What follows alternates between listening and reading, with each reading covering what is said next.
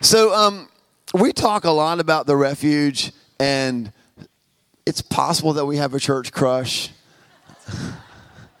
we just love the refuge. And let me tell you what I love about the refuge. It's not that they have awesome coffee and that they have an amazing facility and that all of their pastors and everybody are just super cool. It's like you love us.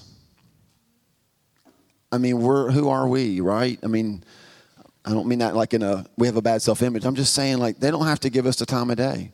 They have plenty to do and and the refuge invests in us. They invest in me.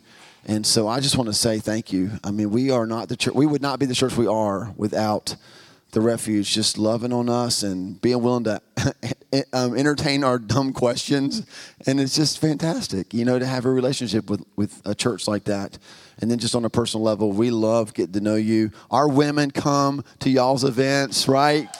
And they come back and i'm just like sneak me in right? I mean, I'll, I'll even wear a dress or something. I just to come and like Wendy's always talking about how amazing it is, and I'm just like, God, just why can't I go? Well, you're not a woman. Oh, that's why. So it is. It's just our honor to have you. Now, listen. Here's the way we do it, y'all. Uh, we don't sit quietly while we have guests come to the house, right? So in just a minute, I'm going to say it's great to have Pastor Teri Furr here, and then you're going to give her a humongous gathering welcome, right? Come on, Pastor Teri Furr. It's great to have you here.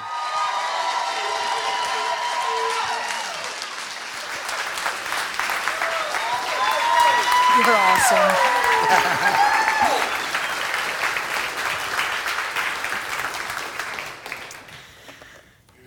Thank you guys for responding to that obligatory ovation. um, I'm not just saying this to say, to throw the niceties back at Pastor Paul. I think I might have a crush on this church. Uh, I love the gathering. I love your pastors. I love the way that just the team serves here. You guys are amazing. And I'm, I feel privileged to be here with you tonight. And I'm here tomorrow night, so that makes me feel good too. If I mess this up, I can just try to redeem myself. And then after that, we'll knock Pastor Jay out on Wednesday. And I'm just kidding. But I really do feel so privileged to be with you here tonight and just feel great expectation. The ladies that uh, have traveled here with me, they feel the expectation as well. We were texting about it earlier, and uh, these are extraordinary women that if I had a need, I would go to for prayer. So I hope some of you are able to receive prayer from them later. And then I'm going to give kind of a illustrated message tonight. So my friends up here are helping me. Ladies, you know, those of you that have come to the Awaken Nights, you know who Tammy Waltz is. She's an amazing, gifted worship leader. And then Corey Johnson is part of our team. He is our creative director, and uh, he's also a worship leader and uh, they're awesome. But I, I, believe the Lord wants to communicate some things tonight here uh, at the Jewish New Year. okay, right on. Shana Tova, you'll know what I'm saying. Happy New Year. And this is an, a very holy day on the Jewish calendar, and I just think it's cool that your encounter services are starting tonight. And, uh, and I think it's cool that many of you came to encounter God tonight instead of watching the Panthers game. I think that's awesome. My husband's at the Bank of America studio right now. Um, but, uh, you know, the Lord will help him. a couple of things I just want to show you quick. This it's hard for me because I, this isn't self-promotion. I guess it kind of is. But there's something the Lord's been asking me to do for several years, and if I'm going to do it, then I need to offer it to people. But we just launched my new website. I think we have a picture of the homepage that we can put up. Well, that's good enough. That's, there's the homepage. Isn't that beautiful? My friend Sarah took that photo. Uh, it's Serenade Ministries, and then you can go to the next one. Um, terifurr.com. I've started a blog called Nothing Wasted. You can go on there and subscribe. And um, I won't get anything for it except to know that people are reading my offering. So if you want to um, partake in that, I invite you to do so. I, I always forget to talk about my family, so I want to do that quickly. I think we have a, a picture too. That is my handsome husband that's at the Panthers game right now, probably acting like a crazy man. And my little girl, Amelia, who already looks so much older than that, she turned 13 this summer, and she is a gift from God, and they have released me to be here with you and are praying and believing God. Uh, my husband was praying over me this morning and just said he felt such great expectation for what God wants to do tonight, and, and I feel it too. We're going to be looking, the, the uh, foundation of this message is found in Psalm 45, verse 1. But before we read that, I want to lay a foundation um, for this message. The, the name of the message is What is Your Life Song? And that'll become more clear in a few moments. But I want to read out of a very um, dear passage of Scripture to me. It's in Acts 17. Really, these, this passage would be like a life verse for me. They're verses that the Lord arrested my heart with years ago, and I just think it would be an awesome place to start, particularly in the context of this message. Acts 17, verses 24 through 28. He is the God who made the world and everything in it. Since he is the Lord of heaven and earth, he doesn't live in man made temples, and human hands can't serve his needs, for he has no needs. He himself gives life and breath to everything, and he satisfies every need. From one man, he created all the nations throughout the whole earth. He decided beforehand when they should rise and fall, and he determined their boundaries. His purpose was for the nations to seek after God and perhaps feel their way toward him and find him, though he is not far from any one of us, for in him we live and move and exist. This passage talks about the boundaries of time and place. Perhaps you find yourself in a season where you feel restricted and hemmed in.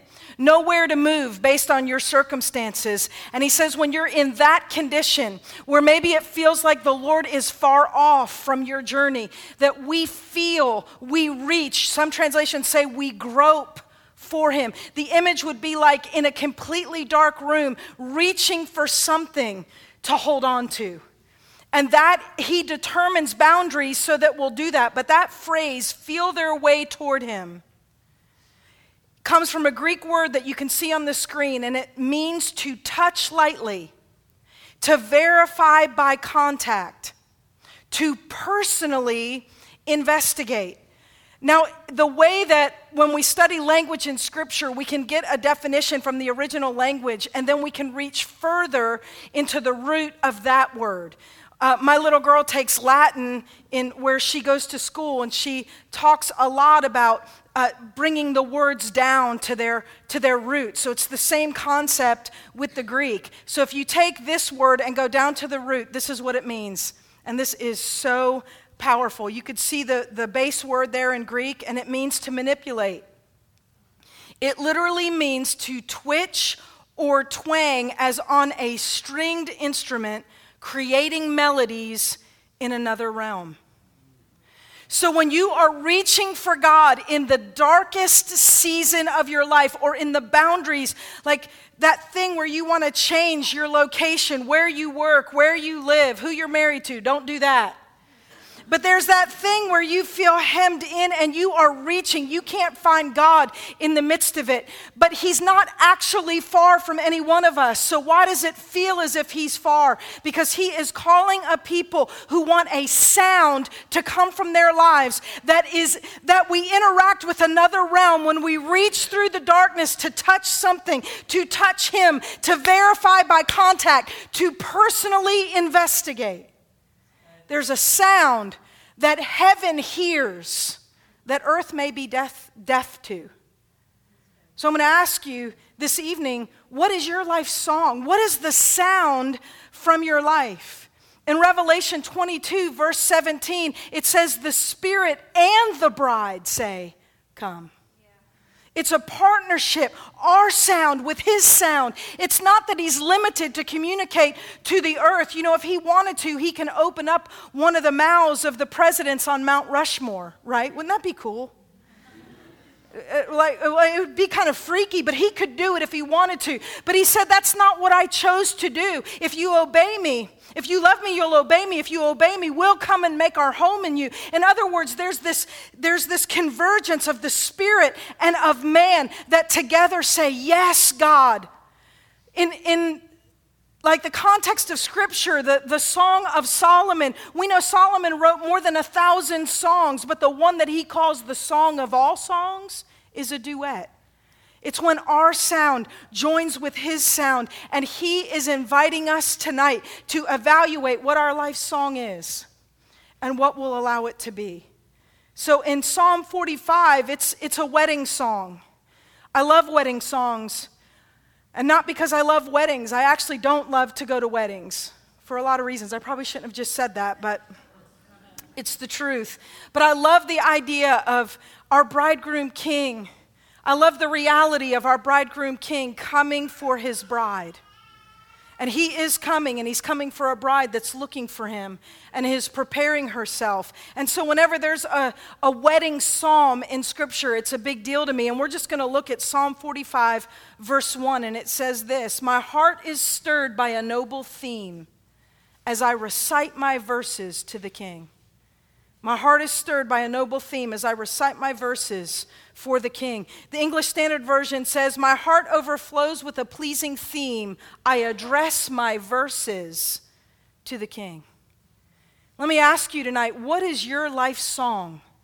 I'm going to give you a few definitions of song. Noah Webster, his fifth definition for song is a habitual or characteristic manner a habitual or characteristic manner. Thomas Carlyle defined the song this way he said, It's somehow the very central essence of us, as if all the rest were but wrappings and whole. Oliver Herford said that the song is the licensed median for bawling in public things too silly or too sacred to be uttered in ordinary speech. And the apostle Paul in Ephesians 5:19 defines the song as the words and music in your heart to the Lord. And I present to you tonight every life sings a song. This church, this house, the gathering, there's a sound that is lifted from this place. And Jesus warns his followers. He tells us, You have the ability to honor me with your lips and your heart be far from me. And he says, I'm concerned and interested in the sound, the song that comes from your life. What is the habitual manner of your life? In other words, the other realm, when they hear your life song, what does it sound like? That reaching, that groping in the dark, that's when our song comes forth. And what does yours sound like? He listens for the one, the song that comes from our lives, and those that aren't, uh, those songs where our lips don't match the, the centrality of who we are, Jesus calls that vain worship. So I'm going to give you some quick examples of life songs. Wow, I'm just going for it right now. I feel like I already need a nap. All right, just throughout Scripture, I made a list. I'm going to read it to you kind of rapid fire. I'm going to read a quick list of what I would consider life songs of different people in Scripture. And then we're going to look at four detailed examples of either people in Scripture or more contemporary church history. 25 quick examples of life songs. Abel, I think his would be I offer up a living sacrifice. Enoch, all things are possible. Moses, God can make a way. The three Hebrew boys, Oh God, you are my God. Abraham, I surrender all. Noah, though none go with me, still I will follow. Elijah, greater is he that is in me. Daniel, the battle is the Lord's. Gideon, the captain of the host is Jesus. Joshua and Caleb, my soul follows hard after thee. Rahab, just as I am. Jeremiah, there's a fire shut up in my bones. Ruth and Naomi, because he lives. Ezekiel, breathe breathe on me. Deborah, let God arise. David, a pure heart, that's what I long for. Hosea and Gomer, great is thy faithfulness. John the Baptist, prepare the way for the Lord. Paul and Silas, I will praise the Lord. Peter, God lifted me. Stephen, my life is in you, Lord. John, you're my beloved. The woman with the issue of blood, you're all I need. Mary Magdalene, oh Lord, you're beautiful. And Simeon, he's all the power you need. And I ask you tonight, what is your life song? We're going to go into four more detailed examples, and my friends are going to help illustrate it with, uh, for us tonight. But the first example is uh, a, a pretty well known hymn writer by the name of Fanny Crosby. Fanny Crosby, uh, when she was six weeks old, she had a, a cold that caused inflammation in her eyes. So her parents uh, called the doctor uh, to come and, and treat their baby, and their, the usual doctor, the town doctor, was out of town, and a doctor they weren't as familiar with uh, came in his stead. And this doctor offered the remedy of uh, hot mustard packs. They took mustard seed and crushed it and made it hot, and it was this. Um, uh, this substance that they placed on Fanny's eyes, and as a result, her optic nerves were damaged and it resulted in blindness when Fanny was uh, asked about this event at 85 years old, asked about the doctor that the family had never uh, heard from before, heard from again. They said, "How do you feel towards that doctor when you think about him?" Listen to what she said. She said, "In more than 85 years, I have not for a moment felt even a spark of resentment against him. For I have believed from my youth up that the good Lord, in his infinite mercy, by this means, pointing to her blind eyes. He consecrated me to the work I'm still permitted to do. One of the earliest resolves that I f- formed in my young heart was to leave all care to yesterday and to believe that the morning would bring forth its own peculiar joy. At six months old, Fanny's father died. Her mother was forced to secure a job and she became a maid and she the mom became a maid so the grandmother was left to almost completely raise Fanny. Well, the grandmother talked to her about the scripture. She would read it to her, and then she would invite her to memorize. And even as a child, she could recite large portions of the Pentateuch, of the Gospels, of Proverbs, of Song of Solomon, and she had complete Psalms memorized.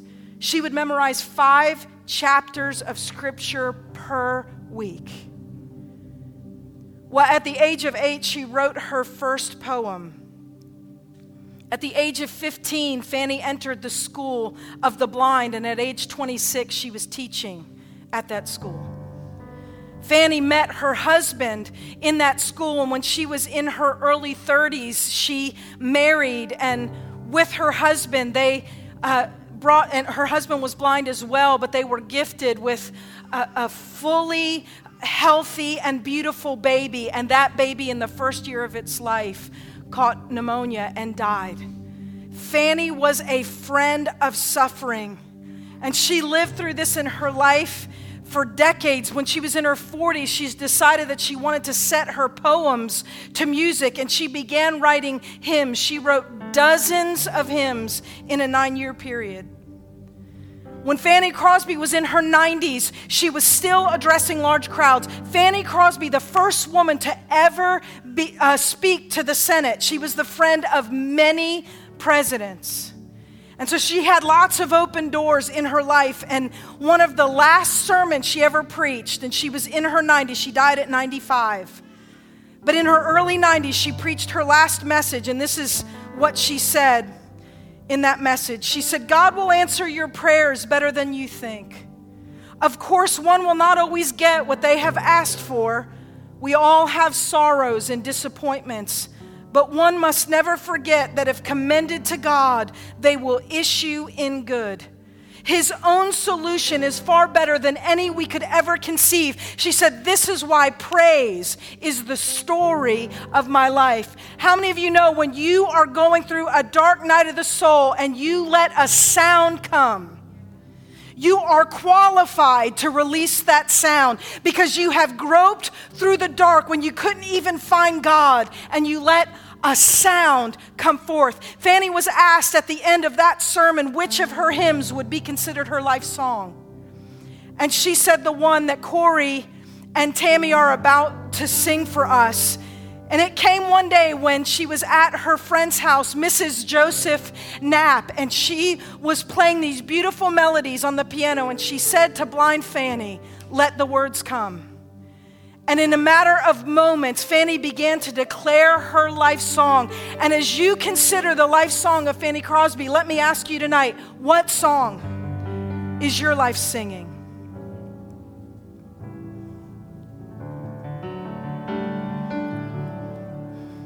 Blessed assurance, Jesus is mine Oh, what a foretaste of glory divine,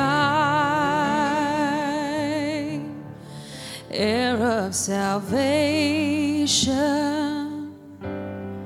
purchase of God, born of His Spirit, washed in His blood. This is my story. This is my song, praising my Savior all the day long. This is my story. This is my song, praising my Savior all the day long. Perfect submission, perfect delight, visions of rapture now burst on my side. Angels descending bring from above echoes of mercy, whispers of love. This is my story. This is my song, praising my Savior all the day long. This is my story. This is my song, praising my Savior all the day long. My heart is stirred by a noble theme as I recite my verses for the King. The second example is a man by the name of Horatio Spafford, also a hymn writer. He was a prominent lawyer and businessman, father of five. He had a beautiful wife, Anna. He lost everything he had in the great Chicago fire and Two years after losing everything, well, actually, in that same year that they lost everything in their business, they lost their son to pneumonia. So, four daughters remained, and two years into rebuilding the business, they had planned a trip uh, from the US to Europe, and there was a business issue that came up, and Horatio told his wife and girls, You go ahead, you set sail, and I'll join you later. Well, four days into the trip, the ship, they set sail from New York Harbor and they were headed towards Europe. And the ship that Horatio Spafford's wife Anna and their four girls were, was on, they collided in the night with another ship. There were th- 313 passengers on board, and 226 of them went to their watery grave. Well, for Horatio Spafford, 222 of those lives were a distant tragedy, but four of them were his girls. His wife was rescued while floating on a part of a ship, and when they brought her, they got she got as far as Wales, and when they brought her to uh, safety, she sent uh, she wired a message to her husband, and the message just said, "Saved alone, what should I do?" So Horatio immediately set sail. He knew it would take several days to get to where she was. And while he was on that ship, he had fallen asleep out on the deck of the ship. But because of a conversation he had had with the captain earlier, where he wanted to know the spot where that ship went down so he could properly memorialize his daughters. He had fallen asleep right while they were approaching that spot, and the captain went himself to wake up Horatio. He woke him up and he said, This is the spot. So Horatio stood up and he looked into that the depths of that ocean that had swallowed his daughters. And he said in that moment, the song of his life came forth. Listen to the life song of Horatio Spafford.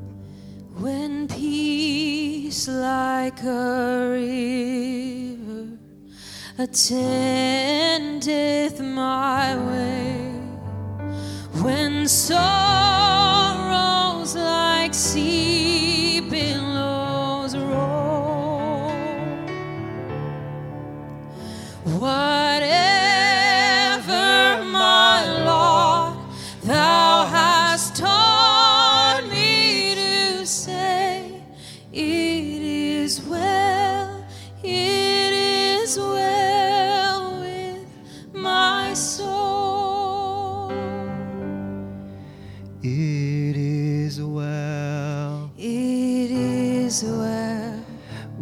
with my soul. with my soul.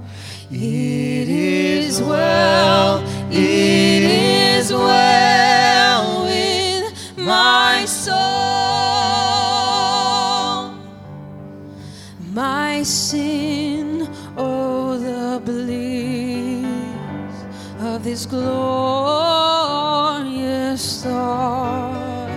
My sin, not in part, but the whole is nailed to the cross, and I bear it no more. Praise the Lord, praise the Lord, oh my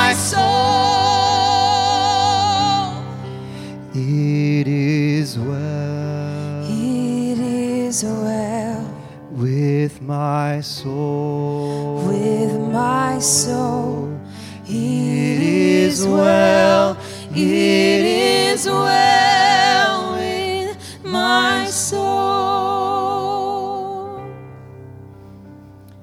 Colossians 1, verse 20 says, And through him to reconcile to himself all things, whether things on earth or things in heaven, by making peace through his blood shed on a cross.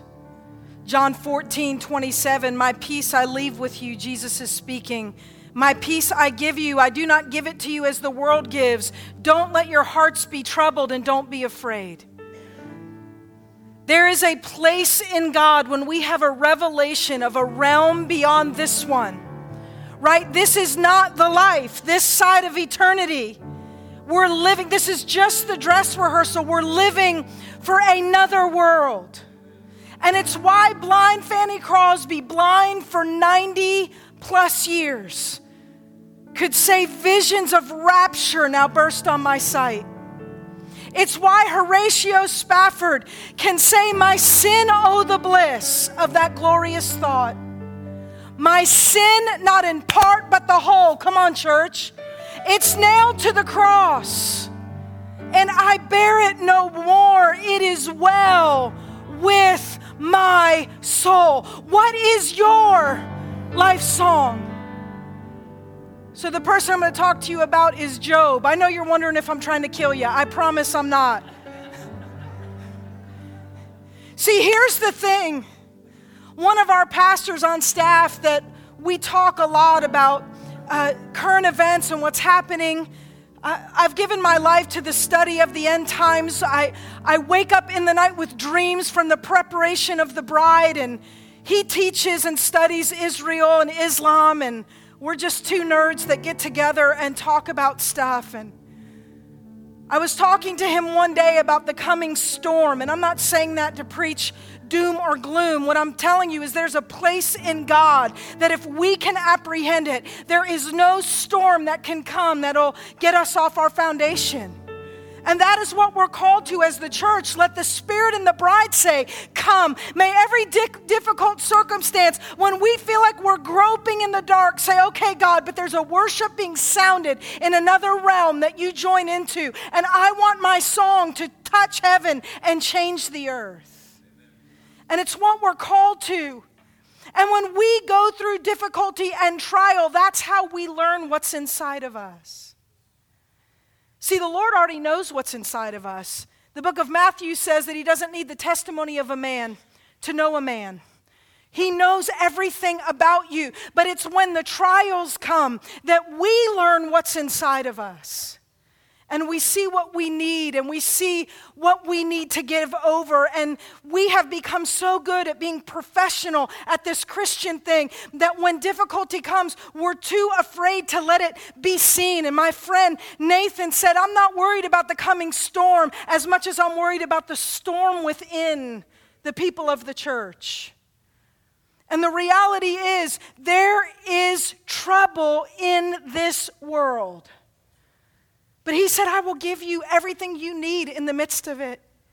See, his guarantee has to do with the world he has prepared for us. There are promises that we live out on earth, no doubt. But even the gift of the Holy Spirit, the Word of God tells us, is a deposit guaranteeing what's to come. That means every encounter we have with His Spirit here, the most glorious exchange that we have here on earth, is just a snapshot into eternity. It's like when people go on vacation and they bring back all their photos and they think you want to see them. You know what I'm talking about? Now we have Instagram, so you can just keep scrolling if you don't want to see it. But you know, like you just become so, like they're showing you, and there's no way you can feel the same way they feel about it. Well, I don't know that they're showing you those pictures for you. I, I, think that it may be more that they want to relive it. It's the way that they can be back from their vacation and still be on their vacation. And the reality is, encounters with the Holy Spirit is how we can be here when we're longing for there. And He wants to pour Himself out tonight. He wants to touch even the most, the deepest, most sorrowful places inside of you. I tried to get out of this message tonight because there were a lot of components we had to work out, and poor Corey and Tammy, I just asked them late Friday to, to do this. Um, but I knew that it was on God's heart because there is a sound. I'm telling you, it's unique to each of you. It's unique here on this Jewish New Year. Careful. On this Jewish New Year tonight that there's a sound that's to come up from the gathering, right? There's a corporate sound that's made up of individual sounds that say, God, no matter what comes, I will choose you.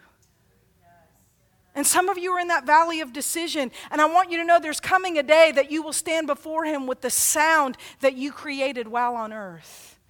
So, Job was the, the richest man in his area. He had sheep, camels, oxen. We wouldn't consider this rich really, but it was in that day oxen, donkeys, uh, uh an innumerable amount of servants, all kinds of land. He had 10 kids. He was wealthy in every way. And the enemy ex- orchestrated a test that God allowed. That messes with some of our theology, but God started the conversation as it relates to Job. He said, Have you considered my, my servant Job? The enemy said, Yeah, he's got all this going for him. He won't choose you if he doesn't have it all going for him. And the Lord said, I think, I think you might be wrong. See, the Lord doesn't need our testimony to know what's in us, and he knew what was in Job. So Job went through uh, three series of tests. In the first one, he lost his oxen and donkeys.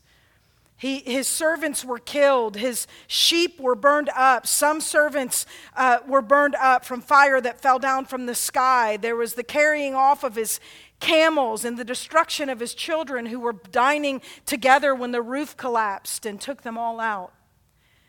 Death and destruction that came from all manners of different, all manner of different places. So there was real, no real explanation. Right? When people are suffering, we think that somehow if we can explain it away, it'll help them. Let, let me help you tonight. That won't help them. What people need when they're experiencing loss is to be held and to, for us to call on that song that's inside of them that He's good. And we need to declare that over people. And, and this is what Job was going through in, in just his first series of tests. In Job 121, he said, Naked I came from my mother's womb, and naked I will depart. The Lord gave, and the Lord has taken away. May the, Lord, may the name of the Lord be praised. In his second test, Job's afflicted with painful sores. And in Job 2 7, it says that they were from the soles of his feet to the top of his head. Any of you that have dealt with chronic pain, you know that there's not, like, it is so difficult to have a proper perspective when you're in pain. And Job had to endure that test. The third test was his accusing friends and his nagging wife. Now, um, some, some male preachers might take a little rabbit trail on that one, but because I'm a lady preacher, we're not going to go there. His wife said, Curse God and die. Here's the thing Job knew he couldn't do that. I don't know what certain times of Job's journey looked like through all of these tests, but I'm sure he wasn't a picture of excitement throughout all of this. I'm sure he had low times. But the one thing the enemy said was, He'll curse you if you take it all away. And the, and the Lord said, No, he won't. Don't touch his life. He might become discouraged. He might struggle. He might want to throw in the towel, but he will not curse me. And then the words of his wife said, Curse God. And Job knew he couldn't. I'm sure everything in him wanted to curse God. And I believe there are some of you that are right on the edge of that tonight. I'm not just saying that as a preacher thing to say, I can feel it. You're right on the edge of saying, forget this thing. It's not panning out. The reality is, he never promised it would pan out on this side of eternity. He said we would have abundant life. In other words, more than anything this world has to offer, we could be full of life on the inside. But he promised eternity with joy and power and future. And it's what we're living for, and we don't preach about it anymore. Job looked at his wife and said, Though he slay me, yet will I trust him. And I'm telling you, there will be wedding vows exchanged at the end of the age. And as the bride of the bridegroom king, we know according to Revelation 19 that our wedding vows will be this Your ways are right, O God. Because at the end of all of this, every wrong will be made right, and we will see his wisdom prevail but for us to know, right? Even in weddings, our natural weddings, we have rehearsals. We want to make sure we say the right things in the right spot. And we need to rehearse this through life circumstances even now. Your ways are right, oh God. We agree. We agree. Though he slay me, yet will I trust him. In Job 19, verses 25 through 27, if you're taking notes, that's a great one to write down. Job 19, 25 through 27, we read the stunning life song of Job. Listen as they sing it.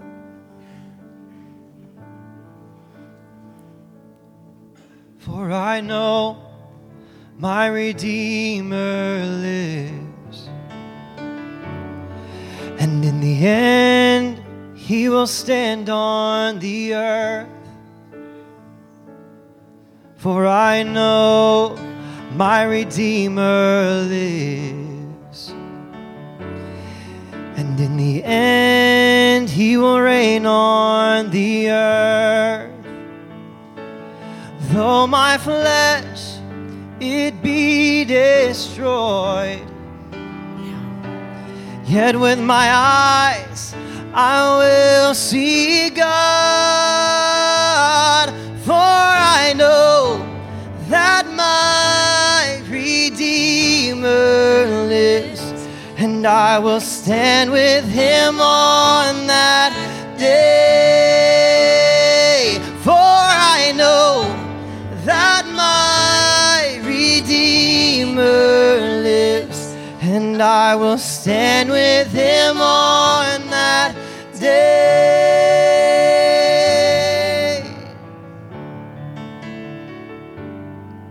For I know my Redeemer lives, and in the end, he will stand on the earth. For I know that my Redeemer lives. And in the end, he will reign on the earth.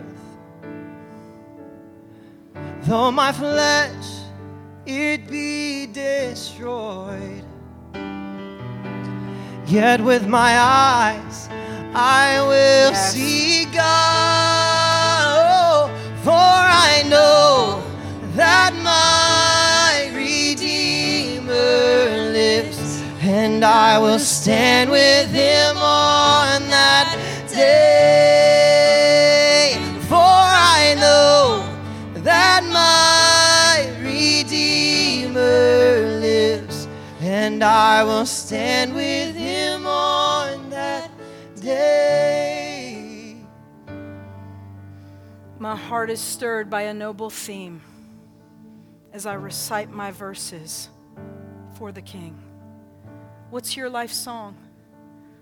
What are you known by on earth? Or even better, what, do you know, what are you known by in another realm? What do the angels talk about when considering you? What is Jesus, who's at the right hand of the throne of God, saying about you even now? So, the last example I'm going to give you is actually someone that I knew pretty well. A young man by the name of Garrett Thomas. I met him when he was a teenager and was around when he met his wife and became married. And I was there when he ended up in the hospital a couple hours away from where we live for seven or, or eight weeks, somewhere in there. He was there struggling for his life. Several of us from the church would go and visit and pray, and his parents and his sister and his young wife, who's actually here with me tonight. She was 19 when they were married and was 22 at this time. Is that right? Oh, sweet Sarah. We would go several nights a week. I would put my little girl in bed and we would drive a couple hours away and we would pray for Garrett's healing. I've never seen faith in a family like I saw in that family. In the beginning, he could interact with us when we would go and visit, and there was a scripture that he had written on a whiteboard in his room, and it's one that was quoted I will live and not die to tell of the works of the Lord. Psalm 118, verse 17. Garrett dealt with illness at different times in his life, and anytime a minister would come to our church, they didn't even know him, they would call him out and talk about the platforms he would stand on and the healing ministry that would follow him. And so we laid hold of those promises in that hospital room week after week after week. And in God's wisdom and his economy, he chose to take Garrett to be with him.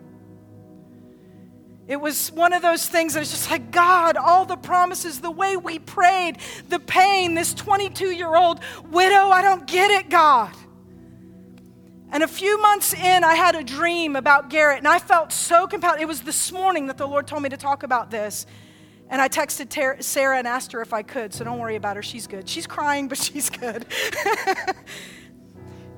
I will say now, she She's married and has two beautiful children. The Lord is a good restorer and redeemer of great loss and pain. I'll just go ahead and tell you that since I'm like really giving it to you tonight.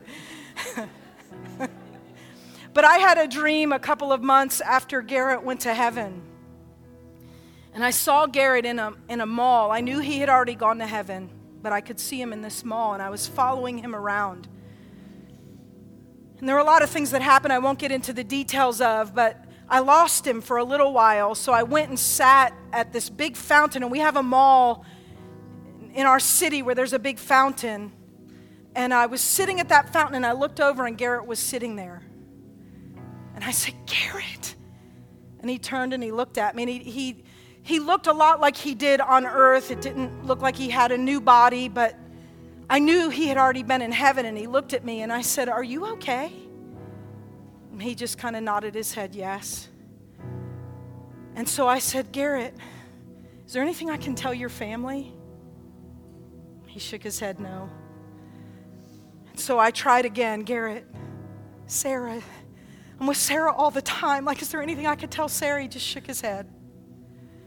I said, Oh, Sarah, oh, Garrett, what about your mom? Your mom is so sad. Is there anything I can tell her? And he just shook his head no. And so, with one last pleading, and if you know me, this would be just like how I would be, I said, Garrett, are you sure? And he just said, Okay. Tell them I have plenty of money. And I woke up. So I called my friend Dawn, who's a prophet and dream interpreter. I shared the dream. She had all these insights for all these different details of the dream. But I said, What about the thing about the money? She said, I don't know. I was like, Are you kidding me? she said, No, I, I, I, don't know. So I called her a couple days later. I said, Dawn, the Lord tell you anything about the plenty of money? She said, No, I believe the Lord's going to tell you, Teri. I believe it's connected to your call. Fast forward two years, watching a sermon about the end times, imagine that, by Robert Morris. And he starts to talk about the verse that says, Store up for yourselves treasure in heaven. And he talked about our obedience here, storing treasure up there. He started to talk about the millennial reign and how we're going to need money. Now, I know this is blowing some of your minds. I'm not trying to freak you out tonight. Just let it sit with what I feel I'm to share tonight.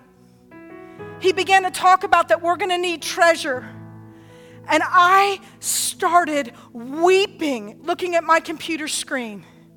And I started to remember all the times that Garrett raised those skinny arms in that hospital room and gave worship and glory to God. I remembered every time that those visiting ministers would speak a word over him and he would receive the word and let them lay hands on him time and time and time again. And when he was taken from this earth, I don't claim to understand it all, but I do claim to know this there is an economy, there is a heavenly currency that we're living for, friends.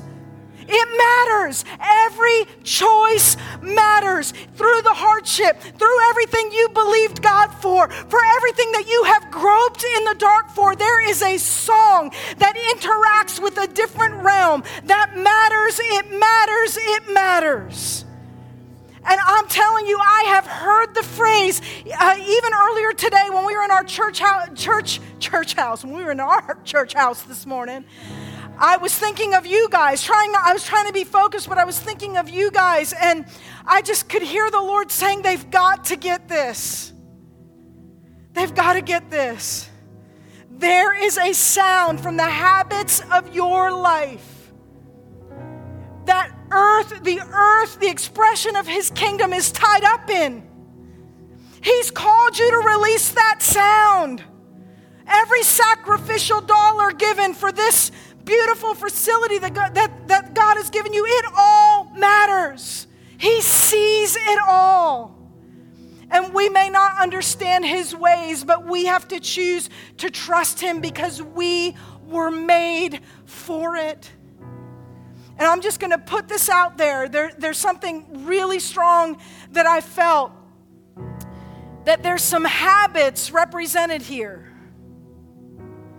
And you know it. You're so afraid to come out of the dark with it because of what it would cost you. And I want you to understand that you can break that habitual, that song that's over your life, it can be broken. He wants to break it. The first step is to step into the light with it. And we become so afraid with those things that are just a part of it's just a habitual manner, but there's some things that are in secret that He wants to expose. Not in a way to shame you. He wants you to bring it to the light and say, God, I give it to you today because I want the song of my life to be one that advances your kingdom. We get one shot at this. We tend to be so afraid of the light.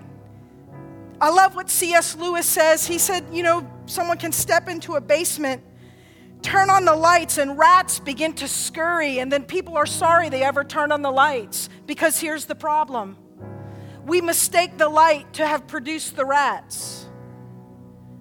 And here's the reality the rats were there. The lights give us the ability to deal with them. There are some rats scurrying around in some basements. I'm just going to say this. I'm not saying this for the sake of being intense, and I'm not saying it because I want to see anyone put to shame. If you trust God in this, you'll never be put to shame. I'm just tired of the enemy winning by convincing people that this is the best life they're ever going to have and as long as they do their best with it and they're a good person that they can that it's just what they have to live with. And the reality is it's not true. You're here tonight to say yes to Him. God, I want the lights to turn on, I want it to come on. I, I, I, want even those things in the waiting, in the disappointments. And that's what I heard that there's some things that you just left your basement with the lights off. Because the disappointment in the waiting, the things you reached for when you tried to do it right and it didn't get you anywhere, these are the things I've been hearing in the Spirit. The Lord doesn't reveal those things for the sake of shaming you, He invites you to a place of freedom. The other thing is this, and this is kind of random, but I'm just going to go with it. I have I don't know if I've ever thought about this. Well, I haven't in this context at least. When I was in college, right before I went to college, I totaled my car. My dad helped me get a new car, and it was a Chevrolet Citation, and it was a sight to behold. So my dad said, We'll get it painted, and we painted it white, but it still looked pretty rough. And so I bought a lot of like surf shop stickers, Ron Jon, and all these different stickers, and put it all in the back window. And back in the day, you could like you could get those windshield wipers that were like neon pink, had that going. It kind of looked like this surf mobile.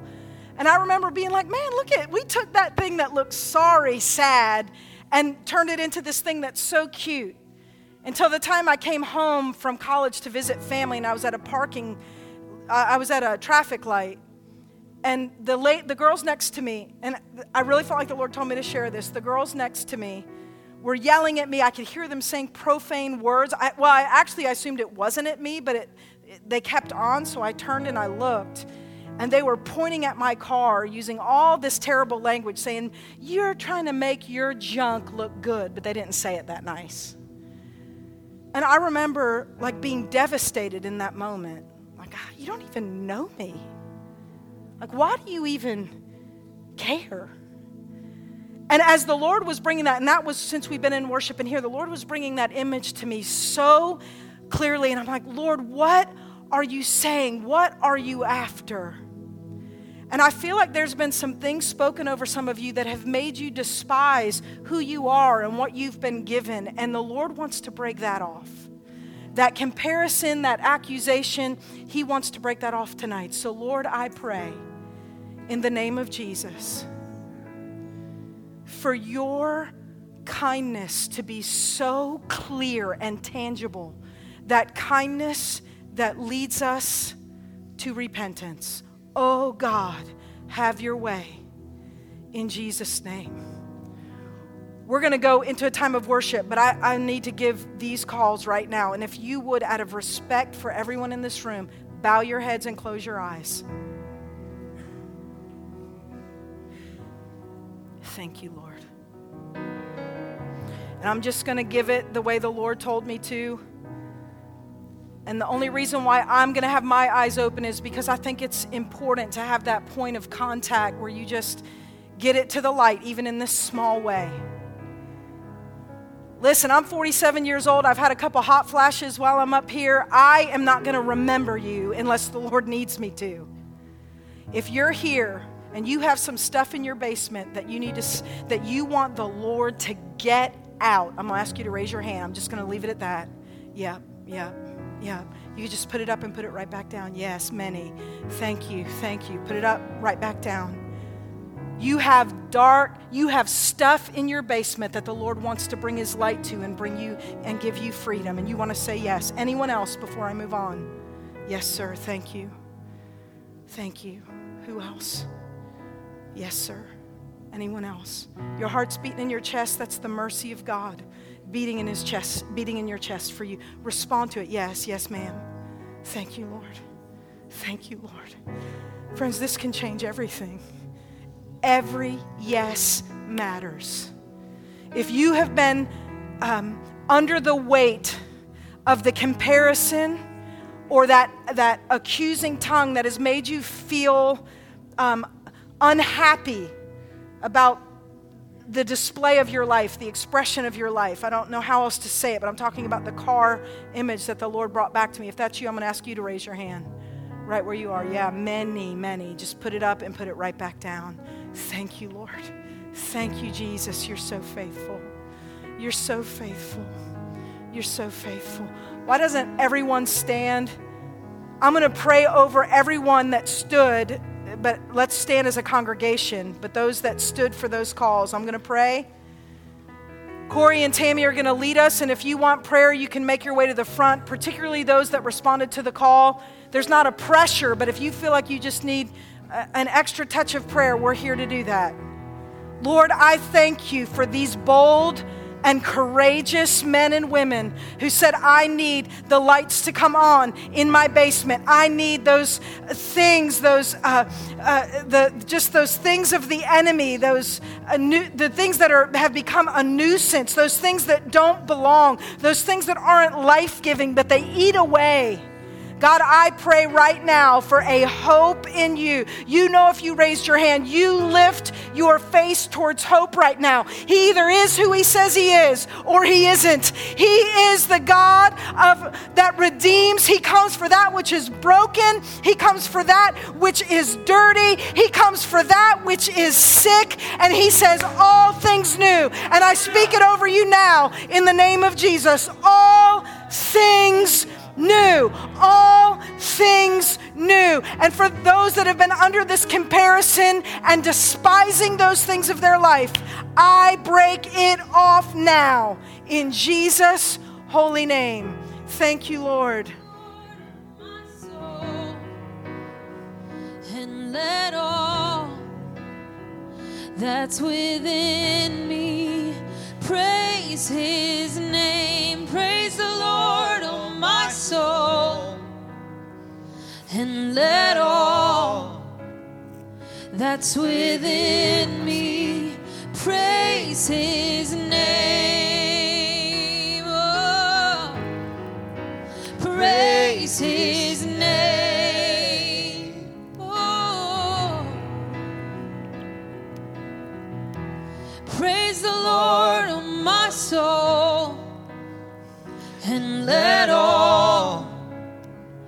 that's within me praise his name. Praise the Lord, oh my soul, and let all that's within me. Praise his name. I will not die, I will live. I will tell of the works of the Lord, sing of his wonder. I will not die, I will live. I will tell of the works of the Lord. I'll sing of his wonder. He's a great God. Oh, he's a great God. So marvelous. He's a great God. Great God. Yeah. And nothing's gonna take your praise out of my mouth as long as I shall live. As long as I shall live. Whoa, nothing's gonna take your praise out of my mouth as long as I shall live as long as I shall live. Whoa, nothing's gonna take your praise out of my mouth. As long as I shall live, as long as I shall live. Nothing's gonna take your praise out of my mouth. As long as I shall live, as long as I shall live. You're a great God. You're a great God. Ooh, you're a great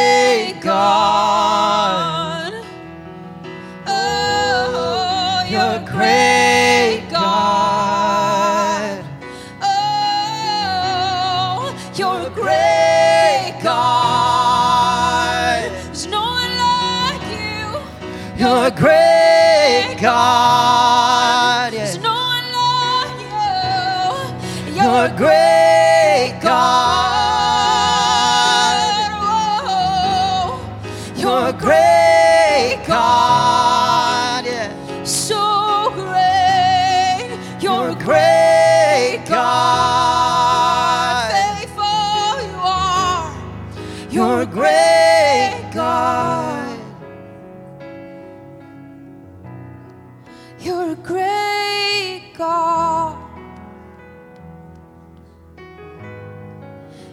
great God. You're a Great God.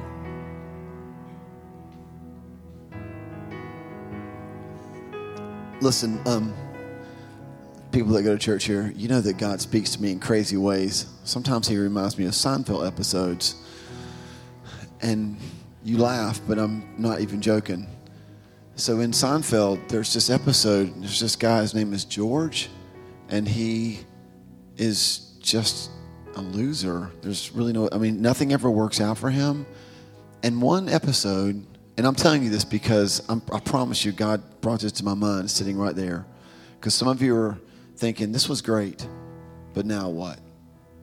Right? Not because it wasn't good teaching, because it was. But we're the enemy's just like, yeah, you know, so now what? And here's what God told me. Hey, Paul, remember that episode when George suddenly decided, uh, Jerry makes this joke like, George, maybe since everything you do fails, you should do the exact opposite of everything you've ever done. And maybe then it would succeed. And so he orders like the exact opposite sandwich. He actually walks up to the girl and says, Hi, I live with my parents. And she's like, Hey, you know, and it's like everything works out because he did the exact opposite. And I felt like the Lord said, Why don't you do the exact opposite of everything you've ever done? So if your tendency is to hear a really strong word and you just did, and then tuck it away in your Bible and go, That's pretty good, and walk out the door, then why don't you do the exact opposite tonight? Why don't you step forward and let some people who have come here lay hands on you and pray over you? If some of the things you struggle with, if you have habits in your life and they're there because you do certain things that enable those habits, why don't you try the exact opposite? The point here is just do something different. I'm telling you, I'm going to close this out. I mean, if you hear, if you're hearing God's touched you tonight, if you're one of the many that said that was a word for me, I, I beg you, because I know what these ladies bring. I beg you, don't walk out that door. Come to the front, and they will stay here because they did it last year. They will stay here and they will pray as long as it takes. And they'll pray with you. Step up here and let them do that, right? We'll play some playlist worship music. It'll be awesome. Or y'all can keep playing. It was fantastic. I'll give you the mic, you know, whatever. I'm just telling you, when I say amen, don't scurry home. Come let them pray with you. We'll pray with you. Father, what a strong start to encounter God. Man, you have driven this message home today at the gathering that there is a sound of praise in us that's got to come out in brokenness. Though you slay me, yet will I praise you. I will not wait for you to do it, God. I'm going to praise you in my pain, in the brokenness, and you're going to come through because you always do in the way that you do. So, God, I thank you for this word tonight. I thank you for meeting us and for filling us, God, not just with good soul food, but with an expectation for more. And God, as we as we spend time at the altar, those that come forward for prayer, I'm asking that you would speak clearly, Lord, to us. Encourage us, God. Change us. Give us clarity in our city. That when our city thinks of the gathering, they would think of the sound that comes from us and that that would set people free. In your name, Jesus. Amen.